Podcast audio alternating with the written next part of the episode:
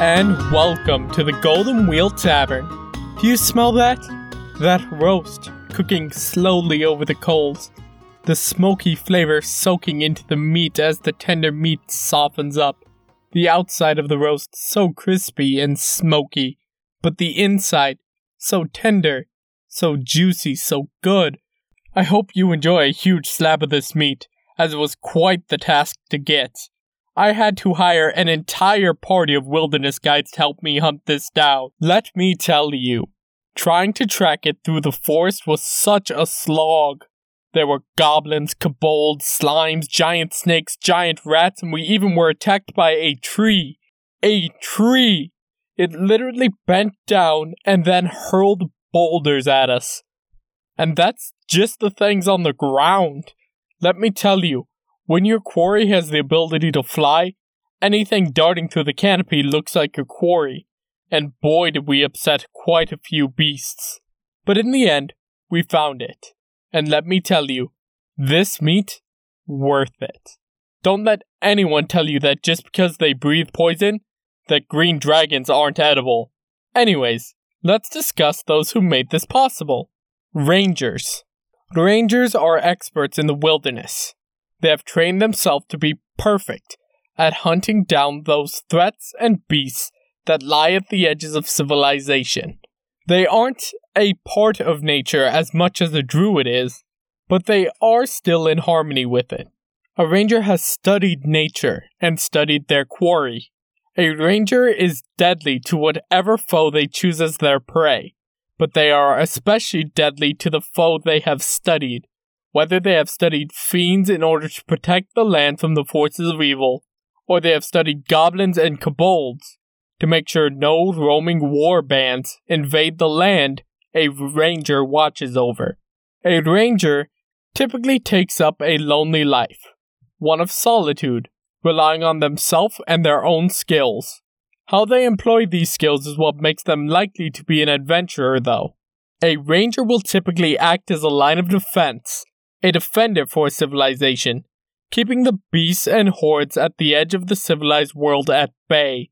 Some rangers end up joining groups, including druidic circles, in order to better protect the areas they've sworn to protect. Other rangers stand on their own, fully confident in their ability to be the first and last line of defense. This independent nature may come at odds with a party of adventurers, especially if those adventurers cannot fend for themselves and rely on the comforts of the cities. A ranger may scoff at them, get frustrated with them, or feel pity for them. But if the adventurers the ranger has decided to join in order to protect a place can show themselves to be competent in other fields than just survival, a ranger is usually glad to have them as compatriots, since they can pull their weight in situations where the ranger might not thrive. Now that we understand what a ranger is, let's discuss what a ranger can do. A ranger starts with a d10 for the hit die, which is typically reserved for tank classes. The ranger is interesting in this aspect, as the other two classes that get a d10, the paladin and the fighter, both get proficiency with all armors, but the ranger does not. The ranger gets proficiency with light armor, medium armor, and shields, forcing them to rely more on dex for their AC rather than having the possibility of wearing heavy armor. But dex is usually a very useful stat for a ranger, anyways, so it's somewhat reasonable. A ranger gets proficiency with simple and martial weapons, since they need to be armed with the right tool to hunt their quarry. For saving throws, a ranger gets proficiency with strength and dexterity. The strength proficiency is a little strange, but a ranger isn't as tied to the supernatural as other classes, so it's not too odd that their saving throws would be physical. At first level, a ranger gets to make two important decisions. The first being the choice of their favorite enemy.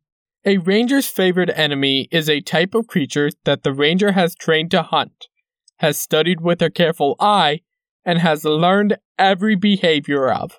A ranger can choose between a few options, those being aberrations, your typical Lovecraftian monsters of horrific shape and tentacles, beasts, being the typical animals of the world, celestials, such as a unicorn, an angel, or a pegasus, constructs, such as golems and animated armor, dragons, which is pretty much self explanatory, elementals, such as jinns and water weirds, fae, such as fairies, dryads, and satyrs, fiends, like demons and devils, giants, which include minor giants like trolls and ogres, monstrosities, which cover almost any creature that doesn't fall into any of the other categories, and includes mimics, driders, and sphinxes, oozes, which is also pretty much self explanatory, plants, such as treants and awakened shrubs, or undead, such as zombies or mummies. It's important when an adventure is beginning that if a ranger aims to join the party, that their favorite enemy fits well with the type of adventure. A ranger whose favorite enemy is undead will fear their ability is wasted in an adventure of political intrigue in the Citadel. A ranger could do well in a situation like that, though, if they take the additional option for their favorite enemy. A ranger can, instead of choosing any of the previous monster types, choose two humanoid races such as elves and dwarves, or goblinoids and orcs. Those will be the ranger's favorite enemy instead. When tracking their favorite enemy, a ranger gets advantage on their survival checks to follow their quarry, and any intelligence checks to recall information about the type of creature their quarry is. A ranger also learns one language of their choice that the creatures of the chosen type might know, if they know a language at all. At level 6 and 14, a ranger gets to pick another type of enemy, or another two humanoid races, to be their favorite enemy, and they learn a corresponding language each time. Typically, the choices of the new favorite enemies should reflect what creatures the ranger has faced in their journey so far. Also, at first level, a ranger has familiarity with the type of terrain they've spent time in and protected. This familiarity makes the ranger more knowledgeable and adaptable, and they can survive better in these environments. They can choose between Arctic, coastal, desert, forest, grassland, mountain, swamp, or the Underdark, the caverns of the D&D world. When the ranger makes an intelligence check or wisdom check related to their favorite terrain, their proficiency bonus is doubled if they are proficient in the skill they are using to make that check. Also, while traveling for at least an hour in their favorite terrain, a ranger gets a few benefits. Their group, being their companions in them, aren't slowed by difficult terrain. Their group cannot get lost except by magical means. They remain alert to danger even while foraging or tracking during their travels. They find twice as much as one would normally find when they forage. They can tell exactly how many creatures passed in a given area while tracking them, their size, and how long ago they passed, and if they are traveling alone, they are still able to move stealthily even while traveling at their normal travel pace. They also get to choose a new favorite terrain to add to these benefits as well at levels 6 and 10. At second level, a ranger gets to make a decision that many other classes also get to make, but at varying levels. They get their fighting style. As with the paladin, a ranger gets a limited selection, those being archery to help increase the damage a ranger does with their bow, defense to make themselves harder to hit, dueling, giving them a bonus to damage done to weapons held in one hand, as long as they do not have another weapon in their other hand, and two weapon fighting, so they can deal equal damage when attacking with their offhand weapon as they do with attacking with their main hand weapon, if they are dual wielding. Also at second level, a ranger gets spell casting. Their magic comes in a similar way to the druid. They harness the power of nature, but in this case, they harness it in order to enhance themselves when it comes to their speed, stealth, or cunning, or use their magic to increase their lethality in order to take down their prey. Since they harness the powers of nature through their magic like a druid, They also use the same ability score for their spellcasting as a druid, their wisdom. The ranger, like the paladin, is a half caster, meaning they grow slower in regard to their spells and slots than full caster classes. A ranger is a spells known caster, though, meaning they cannot switch out spells after a long rest, but when they level up, they can take a spell they know and replace it with another spell that they have a spell slot of the correct level for. Since they are only a half caster, they don't get as many spells as full caster classes when it comes to spells known, topping out at 11, while some other classes get 15 or more. They get no cantrips as well, since they are only a half caster. Also, they do not get a spellcasting focus, meaning they must have the material components on hand if they want to cast a spell using material components. This can be handled easily by the ranger having a component pouch, which costs more than a focus and can more easily be lost, but allows for the ranger to use their spells that require material components. At third level, a ranger gets to choose their ranger archetype. As of this discussion, there are five ranger archetypes, being the ranger subclasses. First, there is the hunter. This archetype is one that has taken up their mantle as the line between the wilds and civilizations. The ranger gets to make choices as they level up regarding different suites of abilities they can choose from to gain the powers they will use to face down any threat, from ogres to dragons. The Beastmaster is a ranger that has developed a special bond with a companion. They get an animal companion, which is medium size or smaller, with a challenge rating of one quarter or less, which they can command in combat alongside them. This bond grows more powerful over time, allowing the ranger to command them more effectively and spread boosting spells between themselves and their companion. The Gloomstalker archetype hunts down the evil that lurks in the shadows without fear. They get spells to help them hide and catch those in the dark unaware, and abilities that help them defeat their foes in darkness, even being able to harness the shadows to enhance themselves. The Horizon Walker archetype seeks to protect the world from those who come from beyond it. They walk on the horizons of reality and keep an eye on portals into this world from beyond it. They gain spells to help them handle those from other planes, and they gain abilities that allow them to harness the energies of the multiverse to enhance their abilities. The Monster Slayer archetype is a ranger that has trained themselves to fight against the most foul of creatures and wielders of vile magics.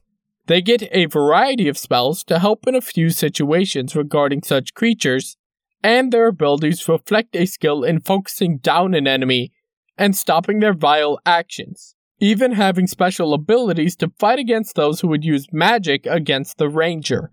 Also at third level, the ranger can expend a spell slot to harness their connection with nature and be able to focus on the space around them with extreme accuracy. They gain the ability to detect, for one minute per level of the spell slot spent, any creatures of the types Aberration, Celestial, Dragon, Elemental, Fey, Fiend, and undead that is within one mile of the ranger, or six if they are in their favorite terrain. This simply lets them know the type of creatures nearby, though. It does not reveal their location or their number. At 5th level, like so many other classes, the ranger gets their extra attack. At 8th level, a ranger is so light and nimble on their feet, and so in tune with nature, that the land rarely slows them down. They become unaffected by any non magical difficult terrain, such as an area created by a rockslide or thick foliage. The ranger also gains advantage on saving throws against any plants that are magically created or manipulated to impede movement. This includes growth that makes it difficult to move through an area, and plants meant to restrain the target. At 10th level, a ranger has learned the skills necessary to cloak themselves in the wild. They can spend one minute creating camouflage for themselves, as long as they have access to fresh dirt, mud, foliage, or other naturally occurring materials in that area. When they hide with this camouflage, they can press themselves up against a solid surface, such as a wall or tree, that is at least as tall and as wide as them, where they get a plus 10 bonus to their stealth check as long as they remain in that place without moving or taking actions. As soon as they move or take an action or reaction, they must redo their camouflage to gain this bonus again. At 14th level, a ranger can disappear into the background and foliage much easier, as they can now take the hide action as a bonus action on their turns. They also become impossible to track by non magical means unless the ranger wants to be tracked. At 18th level, a ranger has gained the ability to focus all their senses in battle to detect their foes, and still reliably strike them even when they are beyond the ranger's sight. When they strike at a creature they can't see, for example, if the ranger is blinded, in the dark, or the creature is invisible, the ranger does not get disadvantage on attack rolls against the creature. They are also aware of the location of any invisible creatures that are within 30 feet of them, as long as the ranger is not blinded, deafened, or the invisible creature is not hidden from them. At 20th level, a ranger becomes unparalleled in their ability to hunt down their foes and slay them. Once per turn, the ranger can add their wisdom modifier to either the attack roll or the damage roll of an attack against a creature of the favorite type of the ranger. They can add this modifier before or after seeing their roll, but before any effects of the roll are applied. This ability makes the ranger either more likely to hit or adds damage, making them far deadlier. The ranger is the definitive spacer when it comes to non full caster abilities. As the name implies, the ranger can do a very good job at staying at range, picking off enemies with their bow and arrow or crossbow. They benefit greatly from good placement of themselves and the enemies, and have abilities to support that. Quite a few of their spells help either maintain an enemy in a space, move an enemy to a space, create additional tactical support, or put damage on a group of enemies that are spaced correctly. When it comes to support, the ranger gets a small selection of healing spells and an okay selection of buff spells. The ranger isn't much of a tank class, though they do have that d10 hit die. They can't mix it up as well in melee combat as a fighter or paladin most times, but they aren't a slouch either. With Hunter's Mark, a ranger can mark an enemy to slay it, dealing extra damage to the creature and making it almost impossible for the creature to escape the ranger. This, combined with the favorite enemy benefit at level 20 and the archer fighting style, can make the ranger into a light striker.